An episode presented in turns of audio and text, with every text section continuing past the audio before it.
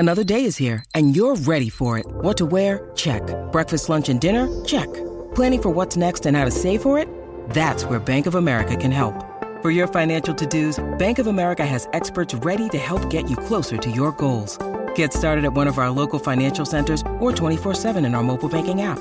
Find a location near you at bankofamerica.com slash talk to us. What would you like the power to do? Mobile banking requires downloading the app and is only available for select devices. Message and data rates may apply. Bank of America N A, member F D I C. When you need mealtime inspiration, it's worth shopping Kroger, where you'll find over thirty thousand mouthwatering choices that excite your inner foodie. And no matter what tasty choice you make, you'll enjoy our everyday low prices, plus extra ways to save, like digital coupons worth over six hundred dollars each week. You can also save up to one dollar off per gallon at the pump with fuel points. More savings and more inspiring flavors make shopping Kroger worth it every time. Kroger, fresh for everyone. Fuel restrictions apply. Hi, I'm Rain Wilson. And I'm James Gunn. You are tuning in, or clicking in, to Geekscape. Geekscape. Geekscape.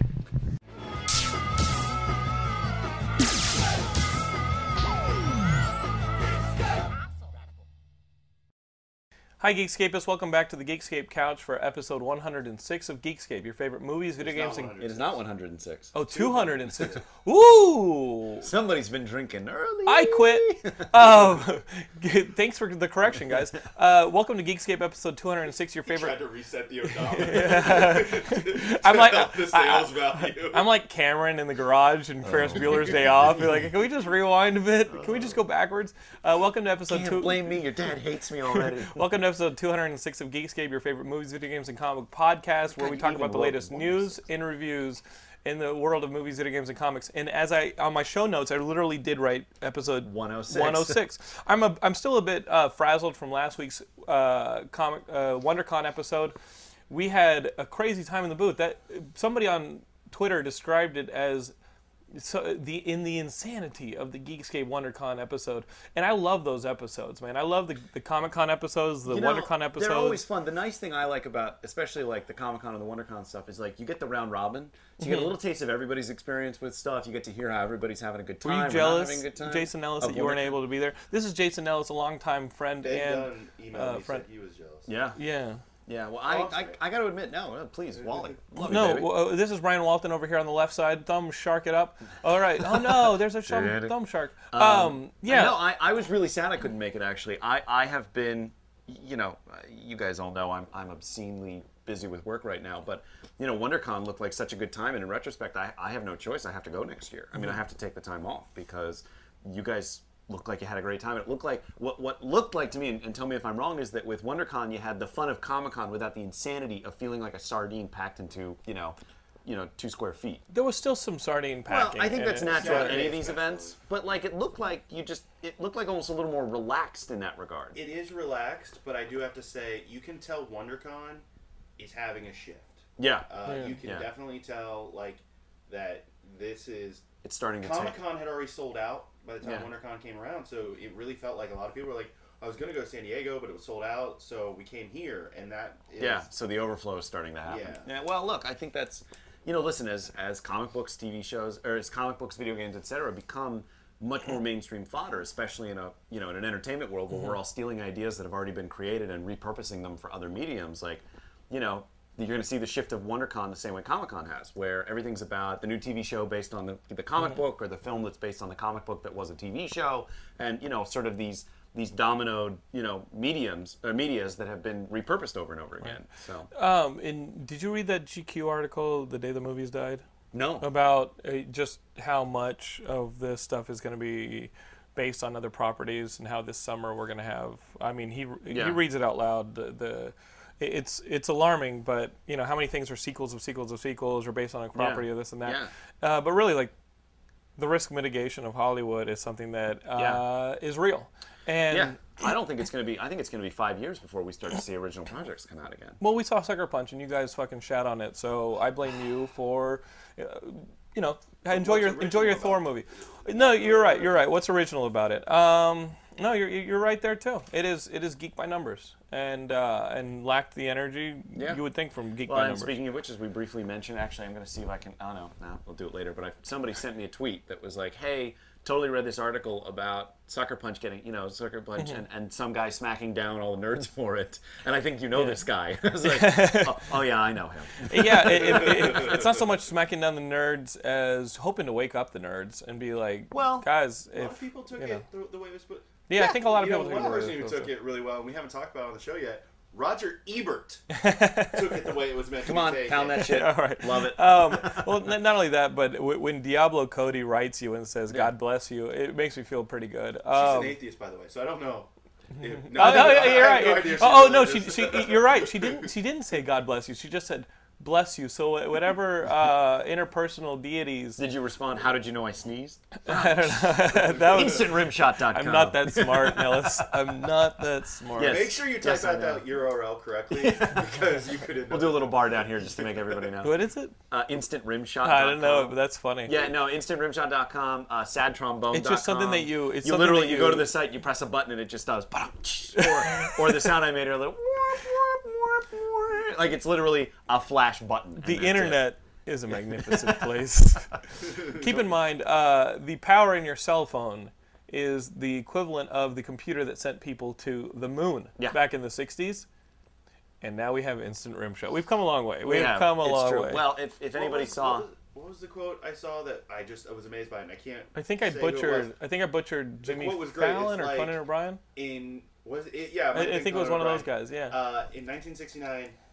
NASA had the same power in their computers that you have in your cell phone. They send a man to the moon. You send a bird into pigs.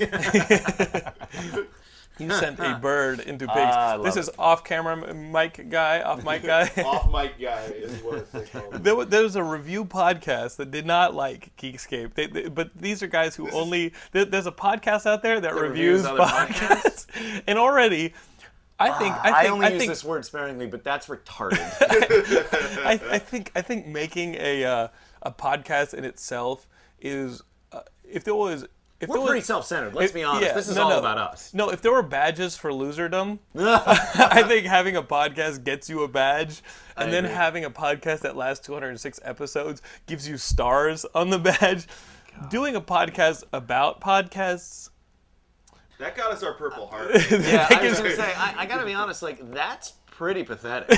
That's pretty sad. What's great, though, is the guy starts the review, he's like, well, I'm not a geek, but here we go. Oh, God. I have no idea what these people... Yeah. He's like, these. I wanted to get news from this podcast. You're not getting You're not shit. Getting shit. You're not getting shit. Let me tell you something. You want news. There are better places. There are better places. Yeah. You described Jonathan. He, he had really nice things to yeah. say about Jonathan. Not me he, so much. He, he'd be the only person who has nice things to say about Jonathan. Not me so much. He didn't like me. Well, nobody does. To I to love you. to um, it's okay. To let you guys know just how uh, sad I think doing a podcast about podcasts is. Don't even remember the name. I don't. And on that uh, note, let's dive in. So, guys, uh, let's review a movie. This weekend, we had tons of opening up. We had Hannah. We had uh, Arthur. Arthur. Arthur. Super.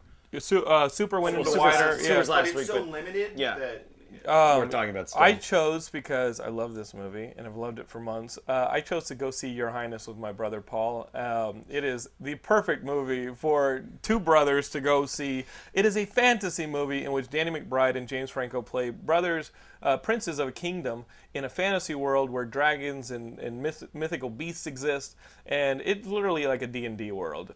A man is defined by his successful quests that he has accomplished. And Danny McBride is the kind of loser, lackluster, uh, stoner brother of James Franco, who is the beloved prince of a kingdom.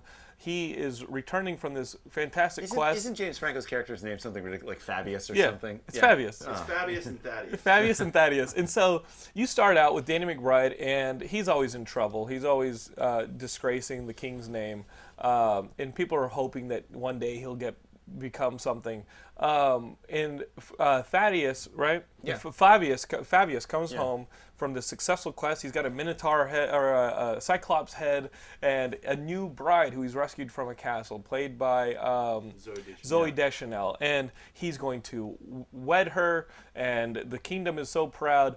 But on their wedding day, his best man, Danny McBride has uh, gone and got stoned with a bunch of bridge trolls, isn't at the wedding, and, and it's almost for the better because uh, this evil wizard who James Franco had s stolen Zooey Deschanel from uh, comes and abducts her to put her back in the big tower because when the moons align, he can have sex with her and give birth to a dragon with which he will rule the land forever. Right? That is that that it's the father is that, and that, son team we've all been waiting for. How do you look at me and check it? Right? Like, really like that's the, the story. Yeah. Was. Yeah. Yeah, and, well. and, and the, the best is that uh, uh, this night, this ritual of impregnating this woman, impregnating yeah. this virgin. To uh, to bring about. Can you imagine? Can you imagine the scripting part of this oh, story? Like somebody sitting oh, around no, no. like, "Well, Danny McBride, hold on, wait, wait, wait, I got it. Awesome. I got it. What if she gives birth to a dragon? To a dragon? Oh my God! This, I have a theory this, about the, how the ceremony. Written. What's the ceremony I, called? Oh, the, the fucking. This movie is fucking hilarious. It is probably oh, one of the. Uh, it's directed by someone I love. Um, David Gordon Green. No. I love David Gordon Green. Uh, they did Pineapple Express. Mm. Um, don't expect anything higher brow than what you got. Did he do like a really highbrow movie? He did tons of them. Like, yeah. like he did he Undertow. Did, he just he found did his Snow niche. Angels. Yeah, yeah he, he did really highbrow George movies. Washington. That's the he one. did George a ton Washington. of great movies. This is also a great movie, just in a different direction. Well, it's like Kevin Smith finding a new niche. Like eh, at yeah. some point, you shift gears. There's nothing wrong I with mean, that. I mean, I love, I love Eastbound and Down. It's like he's part. He does a ton of Eastbound and Down. Yeah, right. Like, dude, I, I love David Gordon. Oh my God! This movie. What if so, they get stoned with okay, a giant worm? So, so, so, Holy shit! So, as, so, so as if story is, as if, as if story is important in this film. They have to go on a quest to rescue Zooey Deschanel from this evil wizard, played by the, the, the evil wizard is played by uh, yeah, uh, Justin Theroux. Yeah, and Justin Theroux is fucking hilarious. Yeah, and they go on this quest. They meet Matt Natalie Portman along it, and she's a warrior who has her own quest. And guys, it literally feels like you are sitting around. I don't know what it's like being stoned. You guys know that, but. Sitting around stoned playing D and D with your friends and just making up dick jokes the whole time. I really that do. is this film, right? I, I have a theory about how this movie came about. Did you guys watch Freaks and Geeks? Sure. On the very final episode of that, James Franco ends up with the geeks playing D and D. Like that's oh, that, the that's yeah. a, that, they, they played this is, movie. They played they through making, this movie. When they were making Pineapple Express, I think he went to David Gordon Green and goes, you know, I picked up this game uh, on my old show that I really love. And now I'm a dungeon master. Uh, so why don't you come over and play? And I've, th my, my, my thought is, James Franco gets really baked when he's dungeon oh. mastering.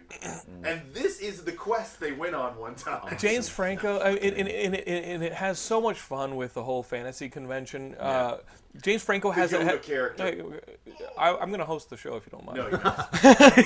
No, off-camera guy is taking hey, over. Hey, hey. Shut your face! Shut your damn awful face! If I'm gonna Do be inter if I'm gonna be interrupted every other word, I can always just bring back. No, I, I can't whoa, even whoa, finish whoa, that. Whoa, whoa. I, I won't threaten you, audience. Anyway, you're my friend. We have a contract. Mm, do we? Do um, we? Anyway. Yes, they mocking, meet, mocking the they meet many mythical beasts. It is the best film use of a minotaur ever. Uh, they do uh, meet this little wizard who is a total stoner, and whenever he inhales, his head bubbles. it, like, it, that's where you got that. Oh that's my where God. I got it. You've been quoting this movie I've for been months. Quoting and this movie for months. Can I ask a question? Why am I here? What are you listen, Nellis, you got to see this movie.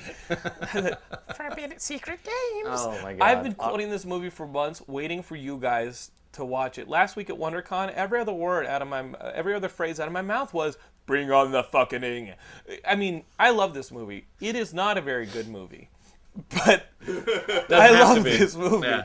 Um, Laura, about halfway through the movie, was like, okay, does this get less crazy? And I go, nope. Nope.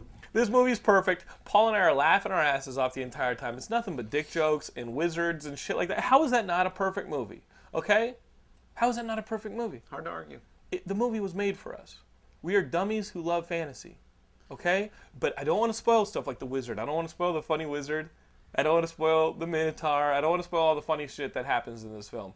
Uh, go see it. It's okay if you're like, eh, on the fence to Netflix the film. The effects aren't going to sell it. It's okay to watch this movie on D V D once you get to it. Um, Who still it's loves also D V Ds? Okay to watch this movie very stoned. You can, but you I'm know taking what? my church group. You go with like, your, go with like your go with like your go with like your silliest friends uh, to a yeah. matinee of this movie, and you're gonna have a fucking that's, good time. That's you guys. That's it. That's it. Right.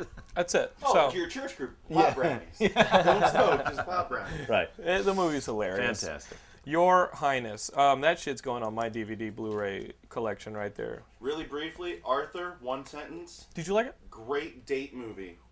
Very much by the book, romantic comedy. Who did um, you bring? I went bummed. oh, oh, shit. Oh, Jesus. That exchange? Oh. I gotta tell you. That's on tape. That, that exchange that we just experienced here together? Geekscape. Geekscape. If you are a podcast reviewing podcasts, yeah, right here, Geekscape, fantastic. All we gotta say, fantastic date movie. We go by ourselves. um, so, but but but but but oh ah, I bet that pretty girl. I bet that pretty girl I like and her boyfriend really enjoyed it, and, and, and it was and it, and it was enjoyable. It was. Walt, Walt, Walt is turning a shade of red that can only be described as apple. Probably delicious. Guys, so hard I'm forgetting to breathe. If, yeah. if, if off-camera mic guy, uh, there's suddenly a popping sound from over there, and we're hit with blood and brains. Just keep rolling. Uh, just keep watching. Yeah. Uh, the the so. the funniest thing is when you said I went by myself. I don't picture you alone. I picture you a few rows back, staring daggers at the back of a dude's head with like a blonde next to him. And he's just like Walton's just sitting there going. But you enjoy it. it. It's fun. It's actually a very sweet movie. It's almost more a sweet movie about uh, having, uh, figuring out your relationship with your mother. Oh, okay. Uh, because Helen Mirren's a replacement mother for him, and he's coming to terms with the fact that I don't want to give away too okay. much. But, but well, it's he, a remake of the original Arthur, isn't it? Yeah, but it's, it, it does some new shit. It does some new okay. shit. I don't remember that. It's a critical phrase. It does some new shit. Yeah, there's some new shit. Geekscape. uh, Yeah, but yeah, it's they, not the they, same as the Dudley Moore Hel version. Helen Mirren's amazing. Okay. Um, so Netflix it, definitely. Okay. Uh, and if you have a chick in your life, go take her. Okay. I, I wanted to see it. I am that chick in your life. Moving on. I wanted to, I, I wanted to see it. Uh, the other movie I really wanted to see that didn't get a chance to before the taping of this, I'll probably see it later this week, is Hannah. Oh, yeah. I got to see this action yeah. movie. The trailer looks great. Trailer looks awesome. Not only did the trailer yeah. look awesome, uh, our good friend Brian Walton, also known as Off-Camera Mic Guy, and Heidi High Five Hilliker, um, our, our our M V P correspondent, uh, last weekend at WonderCon, they got a chance to talk to the director Joe Wright and the star Saoirse Ronan. Mm-hmm. Saoirse? Saoirse. Saoirse Ronan. Saoirse like inertia. That's what. Okay. Saoirse like uh, inertia. That's Saoirse clever, Ronan. Actually, they got a chance to talk to Joe Wright and Saoirse Ronan about putting the movie together. And what's really awesome. Heidi Hilliker and Saoirse Ronan had, had like a, a had a moment. You guys are going to see it in this interview. We're going to run it right now. Uh, maybe next week we'll tell you guys how, what Hannah is all about. But here is an interview with the director and the star. So uh, we're here with Joe Wright, director of uh, Atonement, yeah. uh, Pride and Prejudice, and you're here about Hannah. Yes, I am indeed. That uh, Hannah is a very different movie from what you've done. Uh, yeah. Because, Have you seen it? Uh, I I saw some previews. Okay. Uh, Damn, I hate when people call you on that in an interview. Yeah, yeah, yeah. Well, it's weird, you know, people kind of congratulate you on a film they've never seen before. It's odd. Well, I'm congratulating you on the fact I'm excited no, for it. Okay, good. No, that's good. That's good. That's good. Excitement. That's good. Sometimes in Hollywood, people literally say to you, congratulations on your film, and you say, have you seen it? And they said, no, but the buzz is great. No. Like you're being congratulated on buzz. That's just weird. Oh, no, I'm congratulating you on because it looks badass. Okay, good, good. Thank you. Thank you. I'm not one to refute congratulations when they're given. Uh, when ramping up a movie that's so different from your previous body of work, uh, did, what kind of references did you look at? What what did you really start to get in your head that, that, that this is what I want to achieve?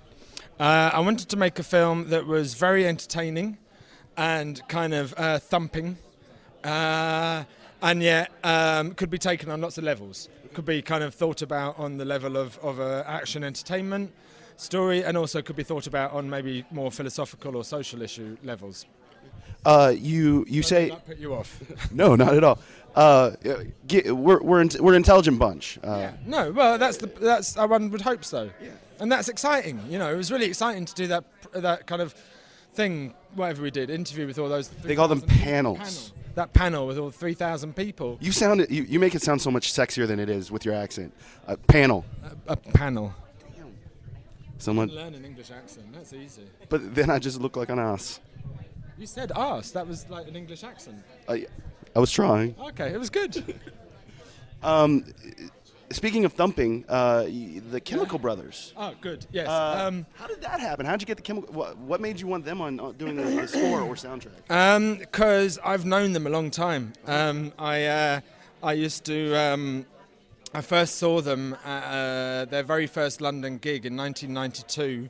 Uh, they played in a club called Rara's above a shoe shop in North London, and I was there, and there was um, and and it was an amazing night, and uh, and I kind of have been a bit of a groupie to them ever since. So when I had the opportunity to work with them in in this movie and really play with the sound in this film, I think that the sound is one of the elements of the film I'm most excited by, and. Uh, And having the opportunity to work with them on the soundtrack and, and really create something very different was uh, was a joy. Cool. Mm. Uh, there is one non-Hannah question I kind of got to ask. Uh, you did Pride and Prejudice, which was gorgeous. We we all loved it. Pride and Prejudice and Zombies is currently without a director. Maybe with, if you're branching out, combine the two. Well, have you seen the book? The, no, the, I haven't. No, I haven't. Book series Pride and Prejudice right, and Zombies. Right, right. right. And no, the, I haven't. And. Um, I kind of feel like I've done Pride yeah. and Prejudice. Okay. Do you know what I mean? You can't live in, in, in, in Pride and Prejudice land forever, really. Right. Well, don't tell that to all the women that want to. Yeah, but even for them, they'd probably get quite bored. It was quite, you know, constricting uh, a time for women. I mean, it wasn't a great time for women. All they could do is sit around and crochet. I mean, fucking boring, really, you know. Crochet or write a book.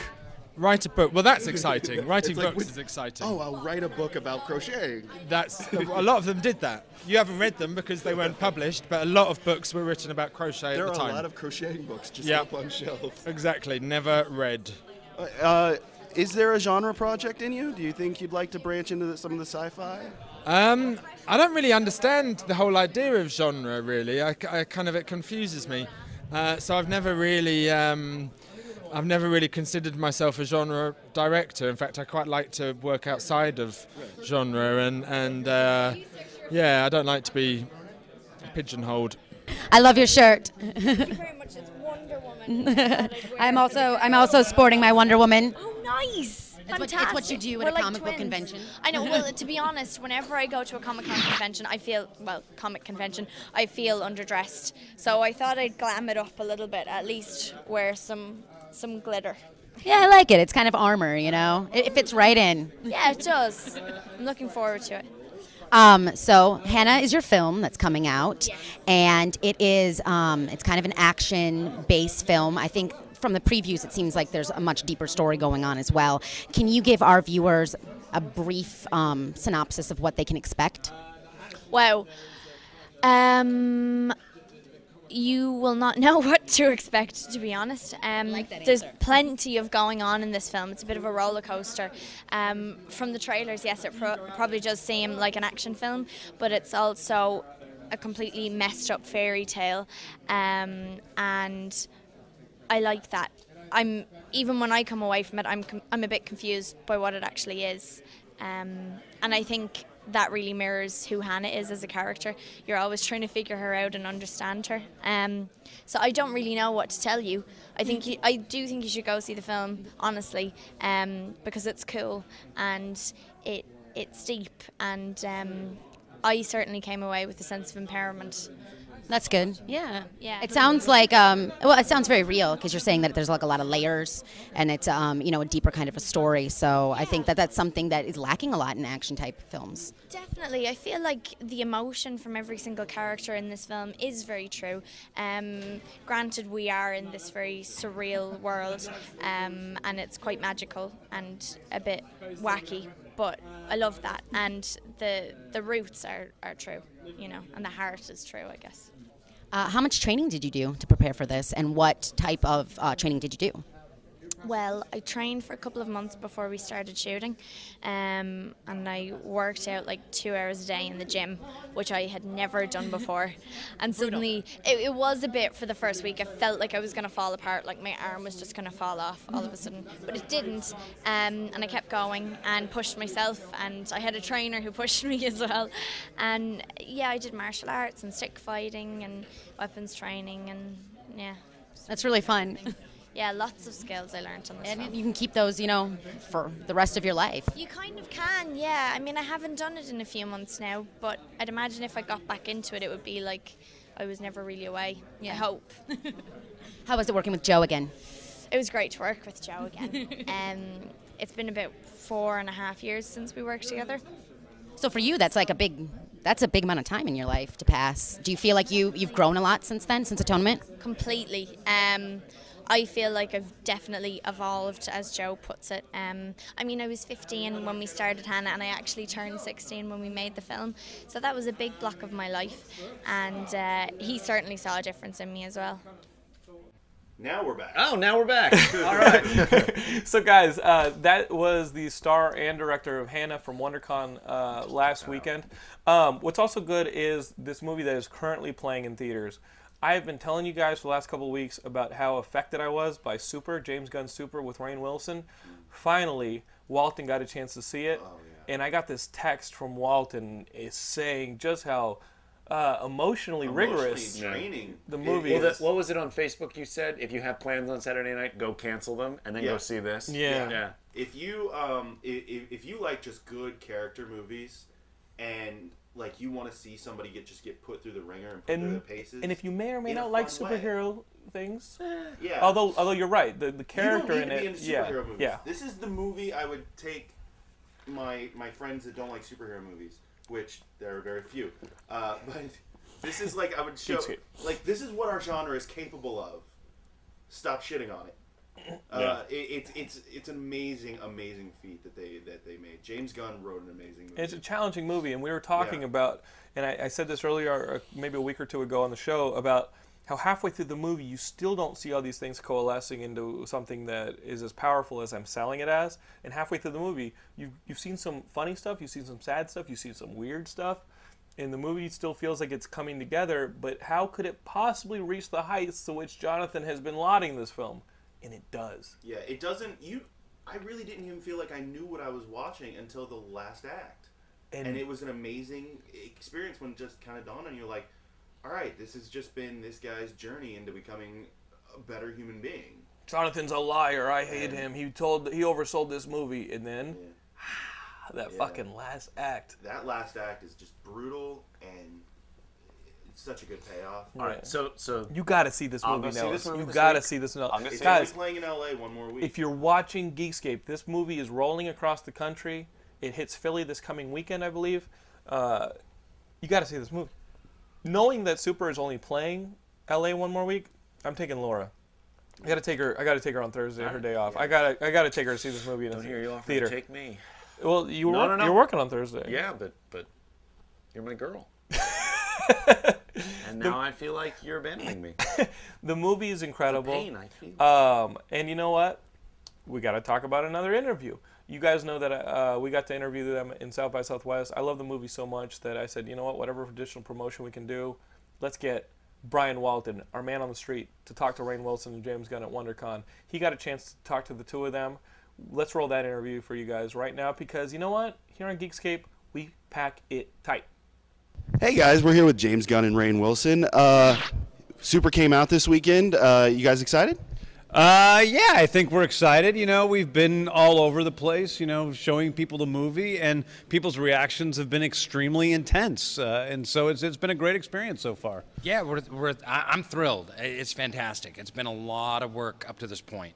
And uh, audiences, everywhere I go, audiences are loving this movie, especially my geeks. And the freaks. And the oddballs. And the, and the rebels and loners and weirdos. So, uh, uh, Geekscape. Of course. We love you guys. Uh, actually, uh, Jonathan saw the movie, and uh, he had a lot of great things to say about it. And uh, he said you guys just don't flinch. Uh, you, you guys, like, there's a point in the movie where it just keeps going with reality, unlike some other superhero movies, like, just kind of go off in, into flights of fancy. Uh, when you were writing it and when you were acting in it, uh, was that at the forefront of your mind, just keeping like the that kind of psychology real? Well, yeah. I mean, I think we wanted to keep the movie real, but we also knew that from the beginning, Super is a movie of extremes. It's, you know, has extreme moments of drama, of comedy, of darkness, of violence, of brutality, and we didn't want to, you know, stop it halfway. We wanted to go all the way with it. So yeah, we don't flinch throughout the whole movie.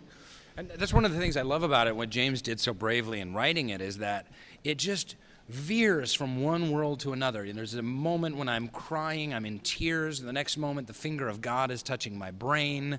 Then I'm getting raped by Ellen Page, and then I'm bashing a guy in the face. And then there's a sweet love scene with me and Liv Tyler. Like it, it's it's all in one world, and it's uh, it's pretty magical.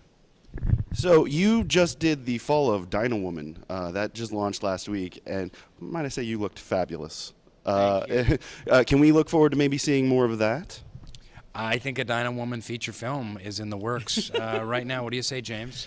Uh, we, we, we'll talk about that maybe later in a minute. That's a yeah. yes. That's a yes. Do you guys want to work together again? Definitely. Uh, yeah. I would work with Rain anytime, anywhere, anyplace. Yeah, me That's too. The I feel the same. Truth, I feel the same know? way. I would. I love working with James. In fact, we had a magic. I mean, our cast on this was just amazing. Ellen Page, Kevin Bacon, Liv Tyler, Nathan Fillion. Everybody. You know, it, it's a boring thing to say because people say it all the time, and I think half the time I've lied in the past. But I really have loved this. Uh, I loved this cast. It's and amazing would, how it fell together, and it fell together because everyone read the script, everyone met James, and they just.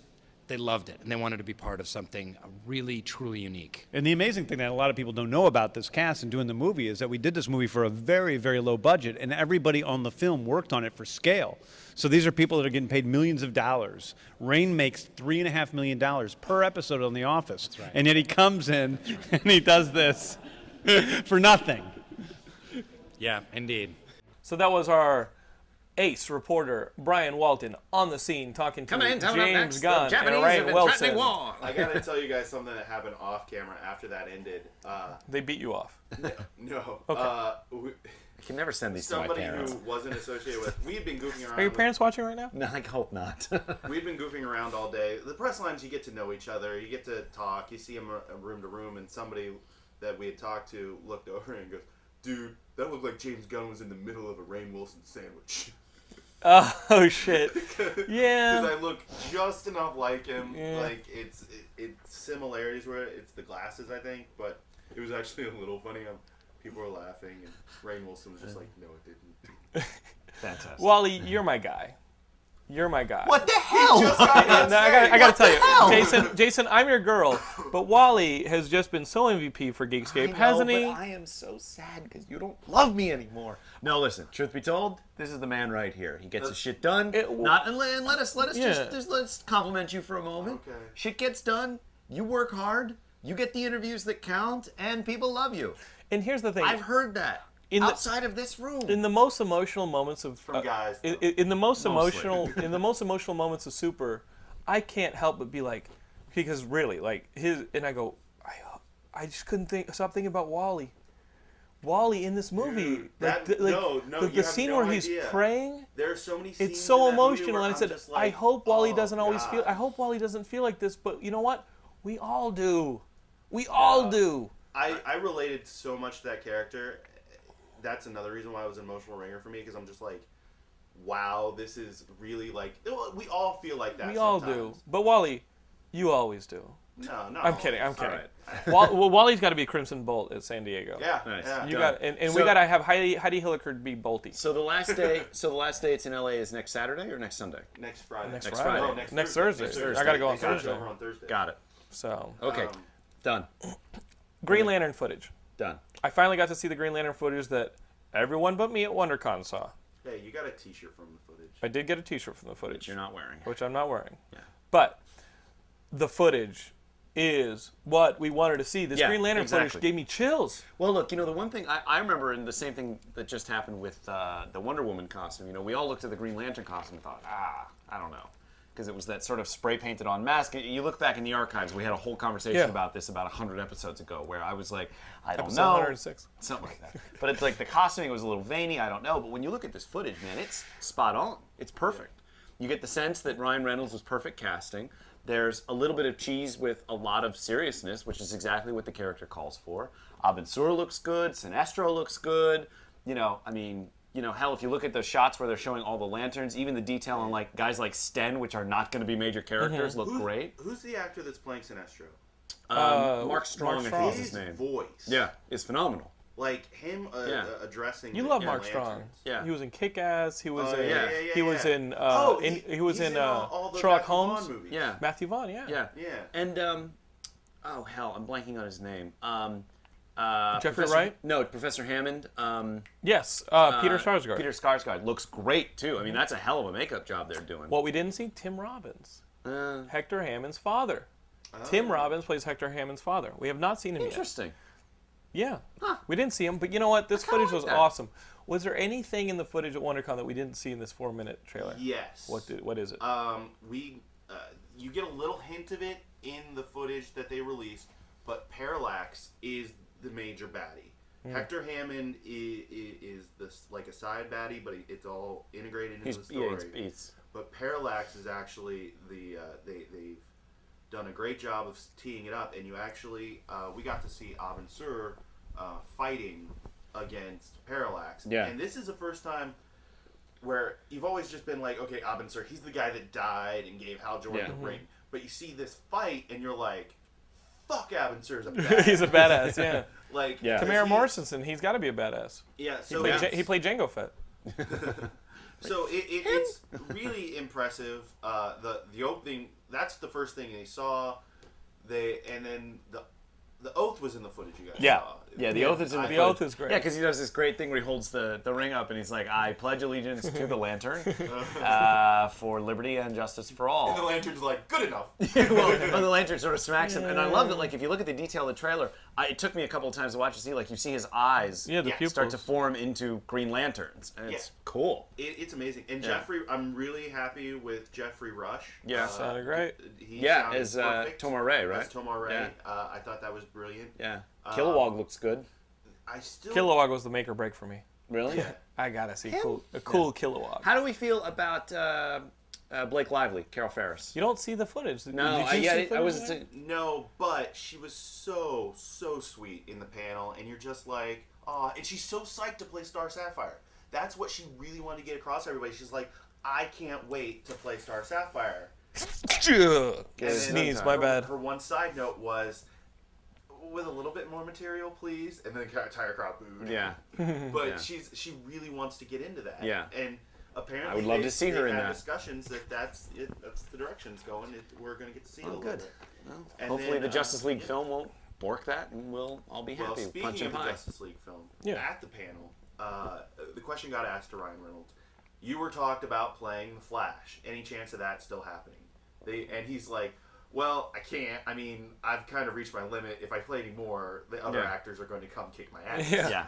And they asked him, well, who do you want to see play it? And he, I hadn't really thought about that. And he says, I want to see Bradley Cooper.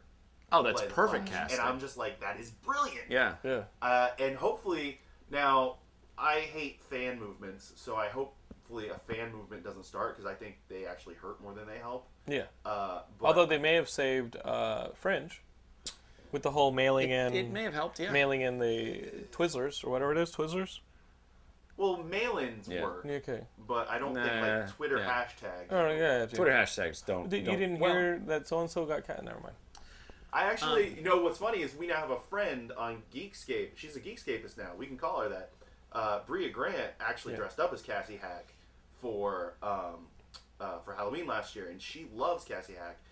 I'm changing camps. I'm changing camps. You hear that, uh, Sax Carr?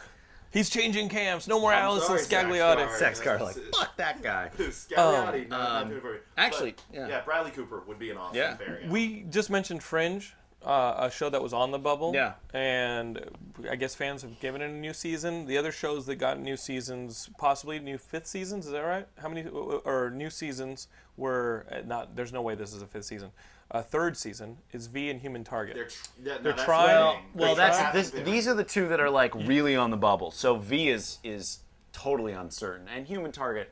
I'm gonna go ahead and hedge a bet that it's probably not coming back next. Okay. Week. Yeah. I get the feeling that you watch these shows. I don't watch V. I have found that the remake is boring and frankly I, I, silly. Mm-hmm. I like Human Target. Okay. Human Target is a great show for me because I think Human Target is exactly what it's supposed to be. It's a forty-four minute action movie That's cool. every week. That's cool. It's exactly what it's supposed to be. But the budget may be a big part of I this? I think the budget might be a part of it. I think you're talking to some folks who are, you know, fairly big-name actors, and, you know, that they're expensive. I mean, Chi McBride, after a while, gets, you know, after doing a number of shows, he gets pricey. Right. Um, I think that that, that one...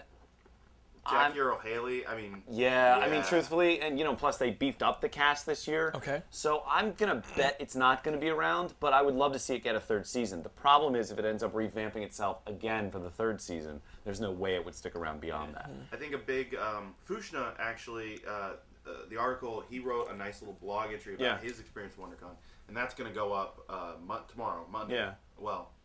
It went up a couple days ago. As um, of the taping, it's not yeah, up. It'll be up by yeah. the time you watch this. Yeah. Um, so, but he actually went to the Human Target panel, and he got he he writes, and, I, and yeah. it's a valid point. He, he got a little disappointed because the panel turned into Save Our Show. Oh yeah. no! Um, well, and you got to like, do what you got to do. You could kind of tell that WonderCon is the first stop in the Save Our Show, Save Our, Save Our Show tour. Yeah.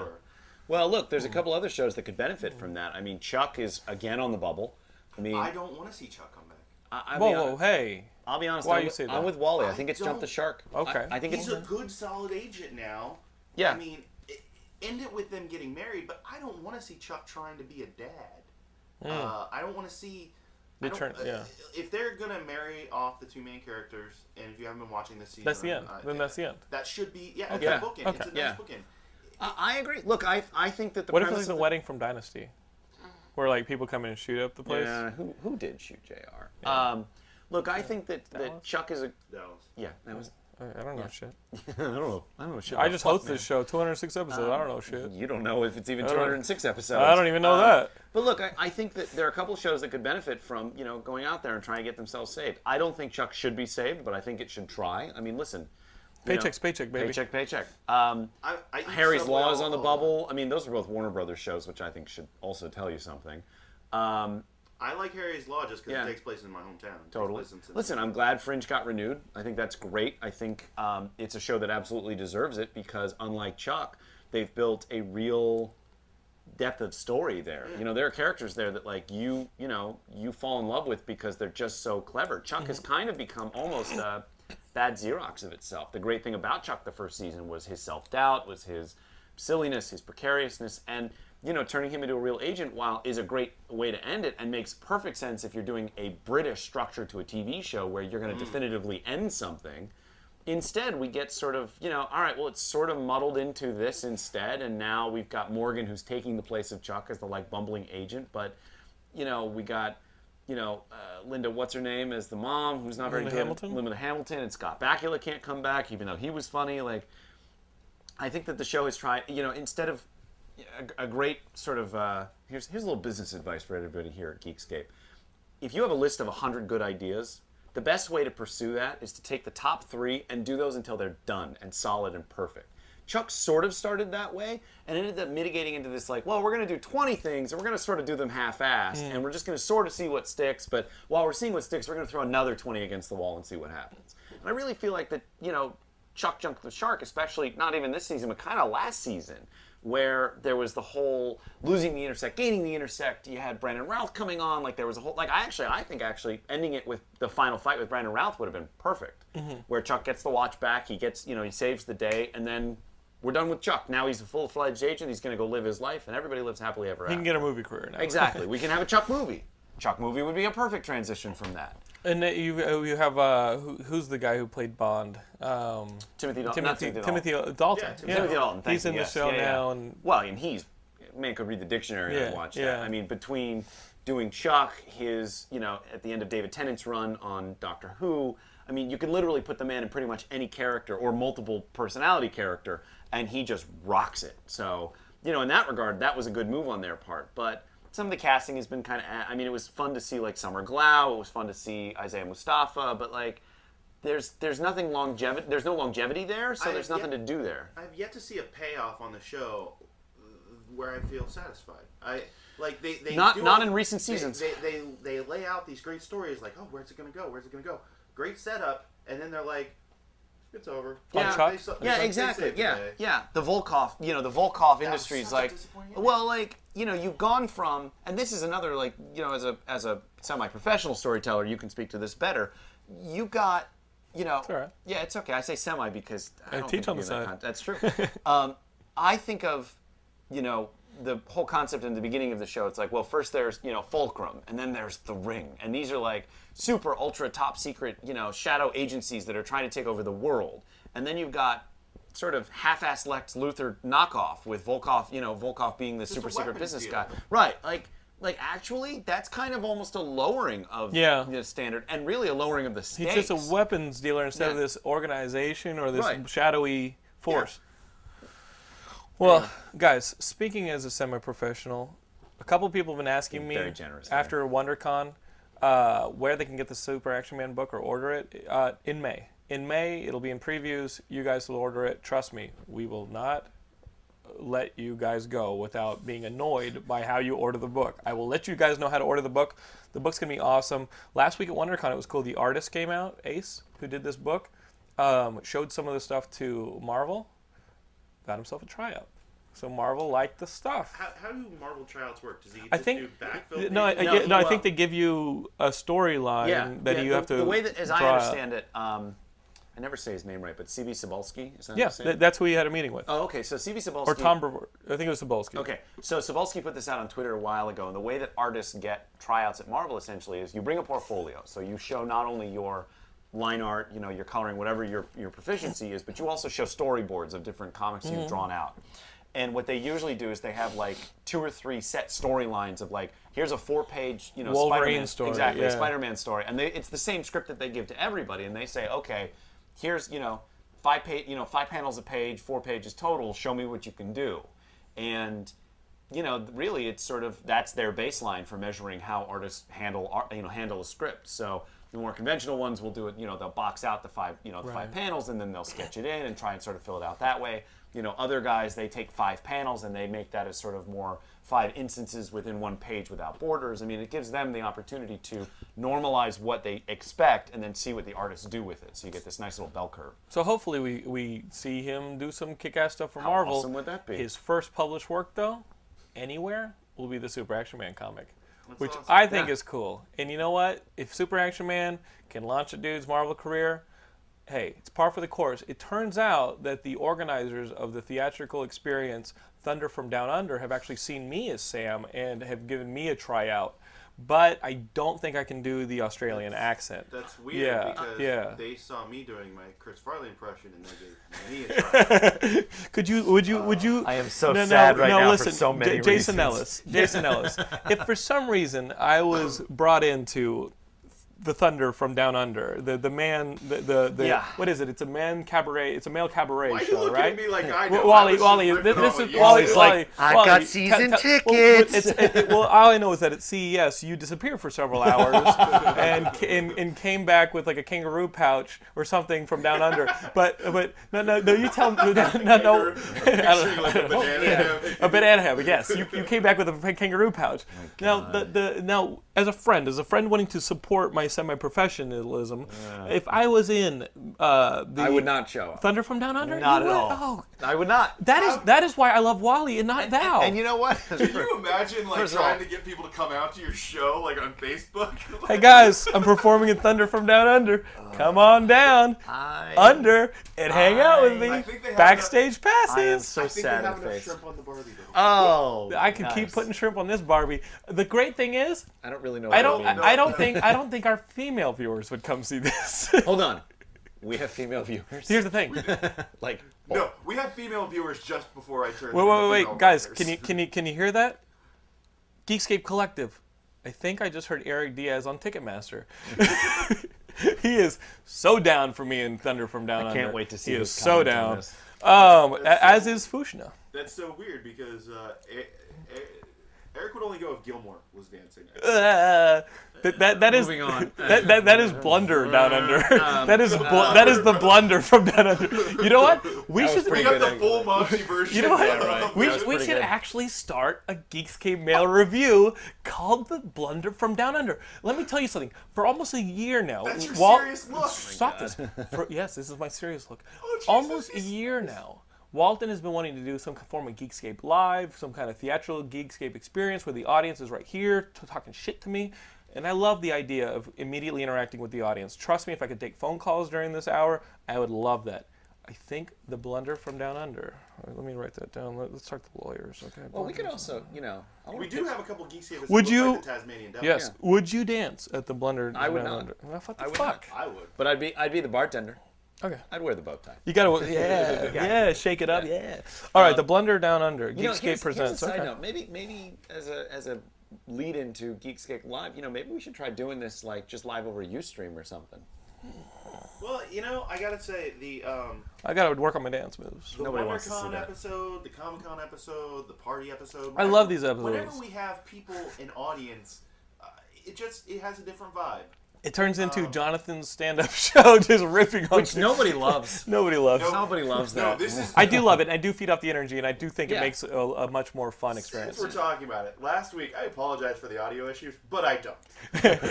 The last week's audio issues were really funny. As I start to talk shit on Wally, Wally just goes, "You forget who's in control." Yeah. I own you, um, motherfucker. I, no, it, it, it's it's not that you're ripping on me. You know, I, I don't mind that. Yeah, it's yeah, yeah, when you're going, when I can actually when I'm ripping like, on you for five minutes. Yeah, like, yeah. he's, yeah. he's thinking about you. Like yeah. that slow pan to Gilmore last week, he's thinking about you first, me second, he's good, I'm not.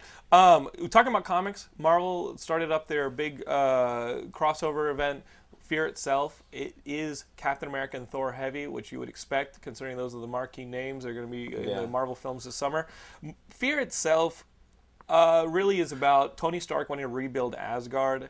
As part of the, his new Stark initiative to get uh, to create jobs in Broxton, Oklahoma, where Asgard crash landed into after the end of um, the whole uh, siege, siege storyline. Yeah. So now he wants to rebuild Asgard. Uh, Thor's father Odin is like, "Why? We could blink and Asgard would be whole again." And Thor's like, "No, I take my place with the humans." So Odin smacks him around. He's a good dad. He smacks him around. Yeah. Uh, that's a big problem. Meanwhile, Sin, who is the daughter of the Red Skull, who you've seen a lot in the Captain America books, and has been really fucking awesome in the Captain America books. Yeah. She got totally burned at the end of one of the issues, and now has a totally like burned Red Skullish face. And in the Fear Itself issue one, she's got about, we already have that Thor storyline running. Now we got the Captain America-ish storyline where Sin is going about Uh, trying to get old artifacts, and she finds, hey, you guessed it, a hammer. All these old artifacts have to be hammers. She found this artifact that uh, puts this like Norse demigod into her body, and now she's going to go around and start fucking shit up, right? Her first order of business is to reincarnate some old, old baddies. Hopefully she's going after her father and trying to reincarnate the Red Skull. We're going to need him back in a couple months because he's part of the movie. Yeah. But uh, she starts reincarnating like the All-Father, who is what they call Odin. So who's the real Odin, right? I know that uh, other people who start getting uh, like inhabited by these Norse powers, the Juggernaut is coming up. I don't know if it isn't has he, it. Isn't his power source already kind of mystical? The gem of yeah, yeah gem of, uh, something or other. Kisharak or something yeah, like that. Didn't they didn't they retcon it to where he was also a mutant now? I don't know. I thought they retconned it. It's so hard. It's so hard to follow. There are only one hundred seventy-five mutants. Right? So they could have retconned him into a mutant and then out of a mutant. Because in the X-Men books, uh, this last issue, uh, where Magneto is part of the X-Men and they're trying to spin the P R, there's an earthquake that's going to happen in San Francisco, and Magneto actually negates the earthquake somewhat by lifting the cars off the street in San Francisco and holding the buildings together and the bridge together. And you see him floating over the Golden Gate Bridge doing all this cool shit. Change the core. I don't know. Plates. Maybe he did that shit too. Maybe he did that shit too. So it was a slight rub instead yeah, of a crack. I'll be honest. Right? At what point does he reach just godhood? Because that's kind I don't of know. intense. With Magneto being part of the X-Men, really, like, guys, really, you know, actually, it's gonna I like not that go badly. That him and Rogue are, are going to pick up that storyline from Age of Apocalypse, where those two are kind of... Yeah. Well, well, well they've always had a thing. There's that, and then for you guys who are fans of Joss Whedon's run with John Cassaday on the X-Men books, the next story arc in Uncanny X-Men is where they return to Breakworld, which hmm. was the place that uh, Joss Whedon... You know what I mean? They fired that bullet towards the Earth. Uh, Magneto keeps part of the bullet, and he's playing with it in this issue, and they're going to return to Breakworld, and we'll see if Kitty Pryde gets her, the ability to make herself uh, physical again, because right now she's just kind of stuck in like a space suit, because right. she can't... She's ethereal. Less, yeah, she's ethereal. I don't know. I mean, the X-Men books are really good. Uh, I, I think the X-Men books are really, really damn good. It's uh, it, it, but, but Marvel's Fear itself, a lot of standing around. I love the promise of Sin starting to fuck shit up. I don't mind that it's Captain America and Thor-centric. There are a lot of the other characters present. Hopefully we get an awesome storyline, because yeah. you know I'm going to read every damn issue. I wrote Marvel Fear itself, and all it is is they're afraid the movies are going to tank. Marvel stock, stockholders yeah. Fear itself. Disney stockholders. Well, do you guys itself. ever read um, uh, The Gutters online? Mm-mm. It's a webcomic. It's the gutters dot com. It's by the same guys who do L F G Comic and uh, Least I Can Do. And they do, what the idea is that it's one writer who always is writing and he rotates artists. And he's done a couple, I'll have to find them and, and link them on this. Uh, there are a couple of great riffs on like the ridiculousness of Fear itself and like how Marvel is sort of, it's really transitioning from, it, well, it has transitioned rather from a comics producer to such a giant conglomerate media company, mm-hmm. especially with the Disney purchase, that now... like all of their stuff is so driven by corporate need that Fear itself wouldn't probably even be taking place right now if it weren't for the fact that they've got two films coming down the pike. No, it's true. It's, it's yeah. really Captain America and Thor-centric. Yeah. And yeah. they're not forgetting the X-Men. I mean, the X-Men yeah. are going into this, uh, what is it called? It's like X-Men Schism, where there's now like a civil war within the mutant community. There's only one hundred seventy-five mutants. I don't know, like, that is like a food fight, I like right? The food fight with people like, who can like, lift cars. Like, like it, it, it's like Marvel saying, well, we don't really own the X-Men film property. Disney doesn't really own it. Fox is kind of on their own with this X-Men First Class. We're going to do something. So the X-Men books well, are going to get their little own limited. Yeah, they're going to they're gonna do their own limited uh, crossover called Schism. I saw Schism coming, though, because uh, it, it, the base core of Schism is X-Force comes to light again. Yeah. Wolverine kept going with it. Yeah. You can't uh, keep that shit hidden. When that comes to light, that's when... Yeah, the, the, the, the, I think the main imagery is Scott's uh, visor cut in three, or yeah. cut in four with three, like the th like, three like Wolverines yeah. would do. Um, guys, three if you enjoy if you enjoy comic books, I gotta tell you, the creators of Moriarty were at our, were at our booth last uh, weekend at, at WonderCon, and uh, their artist, um, Anthony, just did a, a an amazing piece of original artwork, which can be yours if you order from the Geekscape web store. I, like the Angry Cat, am going to put this original piece of artwork, I will, I will show you now, into one of the orders for a t-shirt. You will not know who received it, but you should frame this piece of artwork. It is a uh, original um, from the artist. It's Count Chocula. He has uh, little mini penis for, penises for teeth, uh, and he's yelling, as if you don't know, Count Chocula. There is, uh, uh, there drips... Walton coming from his uh, from his fang wings, uh, from his fang wings. Are there little drips going on, Walton? Cock teeth. Little like cock, cock teeth. teeth. I like to call them fang wangs. Wang fangs. Wang wang fangs.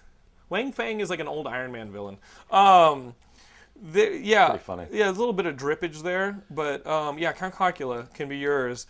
That might keep people from ordering a t-shirt. Yes, that, that might actually, I, I'm really afraid now to order one. What happens if a mom is just ordering a t-shirt for her kid?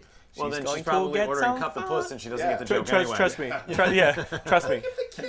Trust me, she wants the Count Chocula. Um, there were some kids at the booth last weekend who came by and saw the Cup of Puss shirt, and this girl was maybe twelve, thirteen, and she goes, what does it mean? And I was like, this shirt is not for you. Please do not wear it. I cannot be responsible for what happens. And Gilmore's not like, for sale. Gilmore's like, you want some candy? Gilmore, Gilmore, Gilmore didn't even say anything. He just walked up. threw, he just threw up the batter's mitt. Um, guys, so sad. I'm co-hosting this week. Mister and Missus Ellis, I'm sorry. Uh, guys. He did. Nellis? It's Nellis. Nellis. He said Nellis. I said Nellis. Oh, I thought you said Ellis. The guy wearing the headphones? Yeah. Can't tell what I'm saying. problem. If there are any audio issues during this show, yeah. like I'm silent. Please write to. All right. Please write to. What else um, we got? Let's talk video games. Oh, uh, we got a chance to see a uh, walkthrough, uh, a little bit of uh, Spider-Man Edge of Time, which is the new uh, Activision uh, distributed Spider-Man game where uh, the Spider-Man from two thousand ninety-nine has some problems going on in his timeline. He goes back to, I think, uh, like a similarly, uh, like a similar alternate universe Spider-Man, Amazing Spider-Man.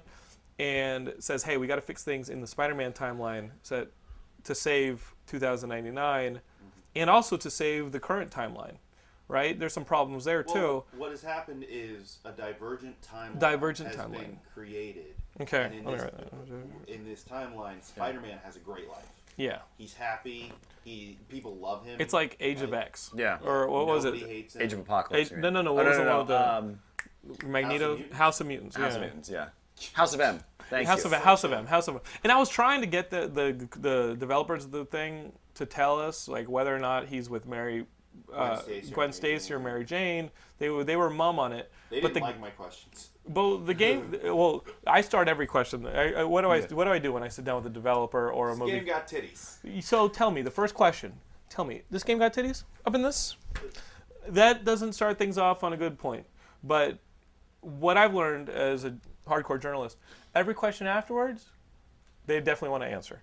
Yeah. They're like, please do not bring back that stupidity. Yeah. Uh, in this one, so as you're playing as, you're, you, you, it's not even co-op. It's not like somebody's playing no. two thousand ninety-nine and you're playing Which as is amazing. Which the most disappointing part because there's so many of Yeah. Uh, Ama it, w yeah, the cause and effect is the whole idea of the game. When you're Amazing Spider-Man, like, okay, maybe two thousand ninety-nine in his timeline is dealing with some problems like a robot or the tower not having a certain doorway to get to the rest of the, the level. Amazing Spider-Man, you switch to Amazing Spider-Man and you create that doorway or you destroy the manufacturing of that robot that years later will be fighting two thousand ninety-nine yeah, in a later incarnation. So uh, they have like this trans time communication going on. It, it's something to do with the spider. Something sense. to do with like a spider sense. And so two thousand ninety-nine can say, hey, listen, you got to help me out, Spidey. And Amazing Spider, sorry, Amazing Spider-Man has to then affect the present yeah. so that two thousand ninety-nine can continue to uh, fix things in the future. And it's a little bit of Back to the Future style. I would have loved to be able to play this game with like Wally and say like, Wally, like help me out here, and then Wally in Amazing Spider-Man does something, yeah. or maybe I do something in the future that affects the, the like the past, or give him some knowledge of the past that helps him. It's not like that. It's yeah. not co-op. It's not. It doesn't it's have a. Pu player. It doesn't seem like it has a puzzle element. It just switches back and forth. And it's very much felt like a brawler. It felt like a little bit of like a brawler, which I think we've played through with. Uh, the, with this one where they turn into Venoms. Yeah. What, the one Web where... Of Shadows. Web, of Web of Shadows. Shadows Shattered, Shattered, Shattered Dimensions. Dimensions. Yeah. All that game did was make me want to play Arkham City but that much more. And, yeah, I can't wait for that. And really, like, Arkham City and Arkham Asylum... Well, I, we can't speak for Arkham City yet. I can't wait for these Paul Dini scripted comics yeah. to come out because I, I need my Arkham City fix. But Arkham Asylum was such a perfect experience. Yeah. And I don't think, and I, I want to write an article about this, so I won't go further, but um, I think that the Spider-Man books can't, uh, the Spider-Man video games can't be reactionary. They can't be a reaction to, oh, you just want more of the same, or you want us to do the same better. We don't want you to do the same at all. And we don't want the developer to create an Arkham Asylum for Spider-Man, because what works for Batman doesn't work for Spider-Man, okay? And I'll tell you this much. My, my focus and what I would love to see in an Amazing Spider-Man game, and I'll, I'll go further in an article, is Peter Parker, right? And I'm not saying play as Peter Parker and run around with this and that, although that might be something. Um, in a Batman game, you want to play as Batman. You love Batman. The drama always comes from Batman and his Rose Gallery, right? His personal life, the dude's filthy rich. He doesn't have a whole lot of problems except loneliness, right? Spider-Man... The drama mainly comes out of his personal life. Yeah. Can I defeat the Green Goblin in time to make it to Mary Jane's recital, or home for dinner, or to save May, uh, save Aunt May? The the the the man in the suit and the man in the street interrelate almost yeah. to a point of overly complicating both stories. So an Amazing Spider-Man story is always complicated by what's going on in Peter's life, and vice versa. I think that kind of excitement and that kind of stress of having to gauge the two at the same time and keep the plate spinning would be really fun if you could figure out how to do it in a video game. Doesn't that make sense? Well, that almost turns it into an interesting concept of like a brawler with an R P G in that regard. A little bit of an R P G, yeah. a little bit of an adventure puzzle yeah. angle. Like, well, like, actually, like maybe to help Spider-Man out, there's something at the Daily Bugle that you need, yeah. and only Peter can go through the files or through the lab right. or something. Well, to... but you know, but an interesting concept would be like the BioWare, you know, method of, of conversation mm-hmm. where you have the dialogue wheel that gives you the different options for how are you going to react to this situation. Because the supporting cast is so huge. Absolutely, and, and integrating, and integrating them, that into a Spider-Man fighting style. Some of them become style. villains. Yeah. Right? You've been playing this Dragon Age two, speaking of BioWare. Yeah. And how is it? Because you played through the whole first Dragon yeah, Age, I'm so, guessing. So did you I do played, the gay elf I, stuff? I, tend, I did not do the gay elf you should. stuff. I, I'm told I should. Um, no, I did. You know that, right? There's yeah, like yeah. a sex scene. In, in, I love that they put a, a, yeah, like a gay in, sex in, scene. In Dragon, in Dragon Age, Age and Dragon Age two, you, as I, a male character, you can sleep with another male character. I fucking love that. Um, So I played through Dragon Age. I played through Dragon Age Origin a couple of times as a rogue, as a actually as all three classes: uh, rogue, mage, and warrior. Mostly, I don't think I ever played a dwarf, but it was mostly. You play the shit out of the game, is what you're telling I, me. I played the fuck out of it. Well, I did the same thing with uh, Mass Effect and Mass Effect two. I love the BioWare stuff; is great. Um, but I have to admit, Dragon Age two has been pretty unimpressive to me. I talked to a buddy of mine yeah. who's at uh, who's at P C World, and we both had very similar experiences with it, which is we had such high hopes because Dragon Age was such an expansive, um, individualized experience. Um, when you get Dragon Age two, you can port your choices from Dragon Age one in, but it doesn't seem to really affect anything in a um, meaningful way. Now, like, in Mass Effect one and two, did it? It did, actually. Okay. In Mass Effect two... You, you were had, stuck in some things. Well, yeah, I mean, in Mass Effect, if you... If you there's a, there's a great example. Killed off certain people. Well, if you never engage with certain people, certain things can't happen. If you kill off certain people, it actually does snowball into like their children coming back and wanting to fight you. There's one where, there's a great example of one where in Mass Effect one, you meet a guy named Conrad Werner. And he's like your biggest oh, no. fan and he starts obsessing over your, and then it's as like time goes on, yeah, right. Um, and as time goes on and sort of the end of the third act as you're about to sort of engage in the final battle, he shows up and he's like got this mock armor that looks like yours and he's become this like fanboy to an extreme and he started like this anti-alien movement, and you can either like calm him down, or you can, you know, like basically punch him in the face yeah. and knock him out. If you punch him in the face and knock him out, in the second game he comes back and he's become this sort of disheveled, ridiculous character who's like who thinks he's helping to save the, the universe. Mm-hmm. You know, even but he's though become you, a you villain. Fucked with him. Well, he's become sort of a nuisance almost. Okay. Versus in the first one, if you just politely tell him to go away, he, he won't show back up, hmm. or he's not supposed to show back up. Right. There's a little bit of a glitch there, but anyway, more to the point. In Dragon Age two, when you port these choices in, it affects some like story moments, and it affects who you have a dialogue with at certain times. But beyond that, nothing happens. It doesn't really drive anything in a particular direction that I can see. Having said that, you know, there's also a couple of other faults with the game. The expansiveness of the areas feels pretty limited. The map allows you to warp to places pretty quickly. Is it so. the same map as the other one? You, no, you wanted more or what? Well, I, what I want is is sorry um, in.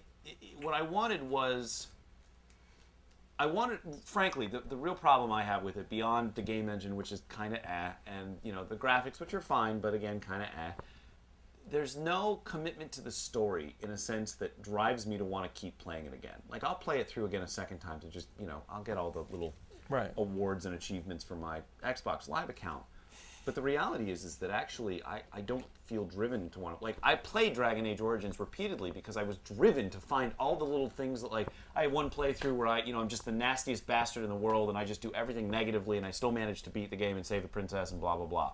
In Dragon Age, like, pretty much no matter... In Dragon Age two, rather, no matter what I do, it kind of all ends the same. Oh, so even that mor the moral choices are just... The moral choices, it funnels I mean, you into a place well, that's... So like, yeah. Dra like Dragon Age, it's like a level of like who's, you know, who is friendly with you. So right. that's where the meter sort of goes up and down. In Mass Effect, it's Paragon versus Renegade. So right. morally good choices versus morally reprehensible choices. In Dragon Age two, it's friendship versus rivalry. But you can have somebody who's so totally a rival and they're still like your buddy. No. It doesn't make any logical sense. Yeah, exactly.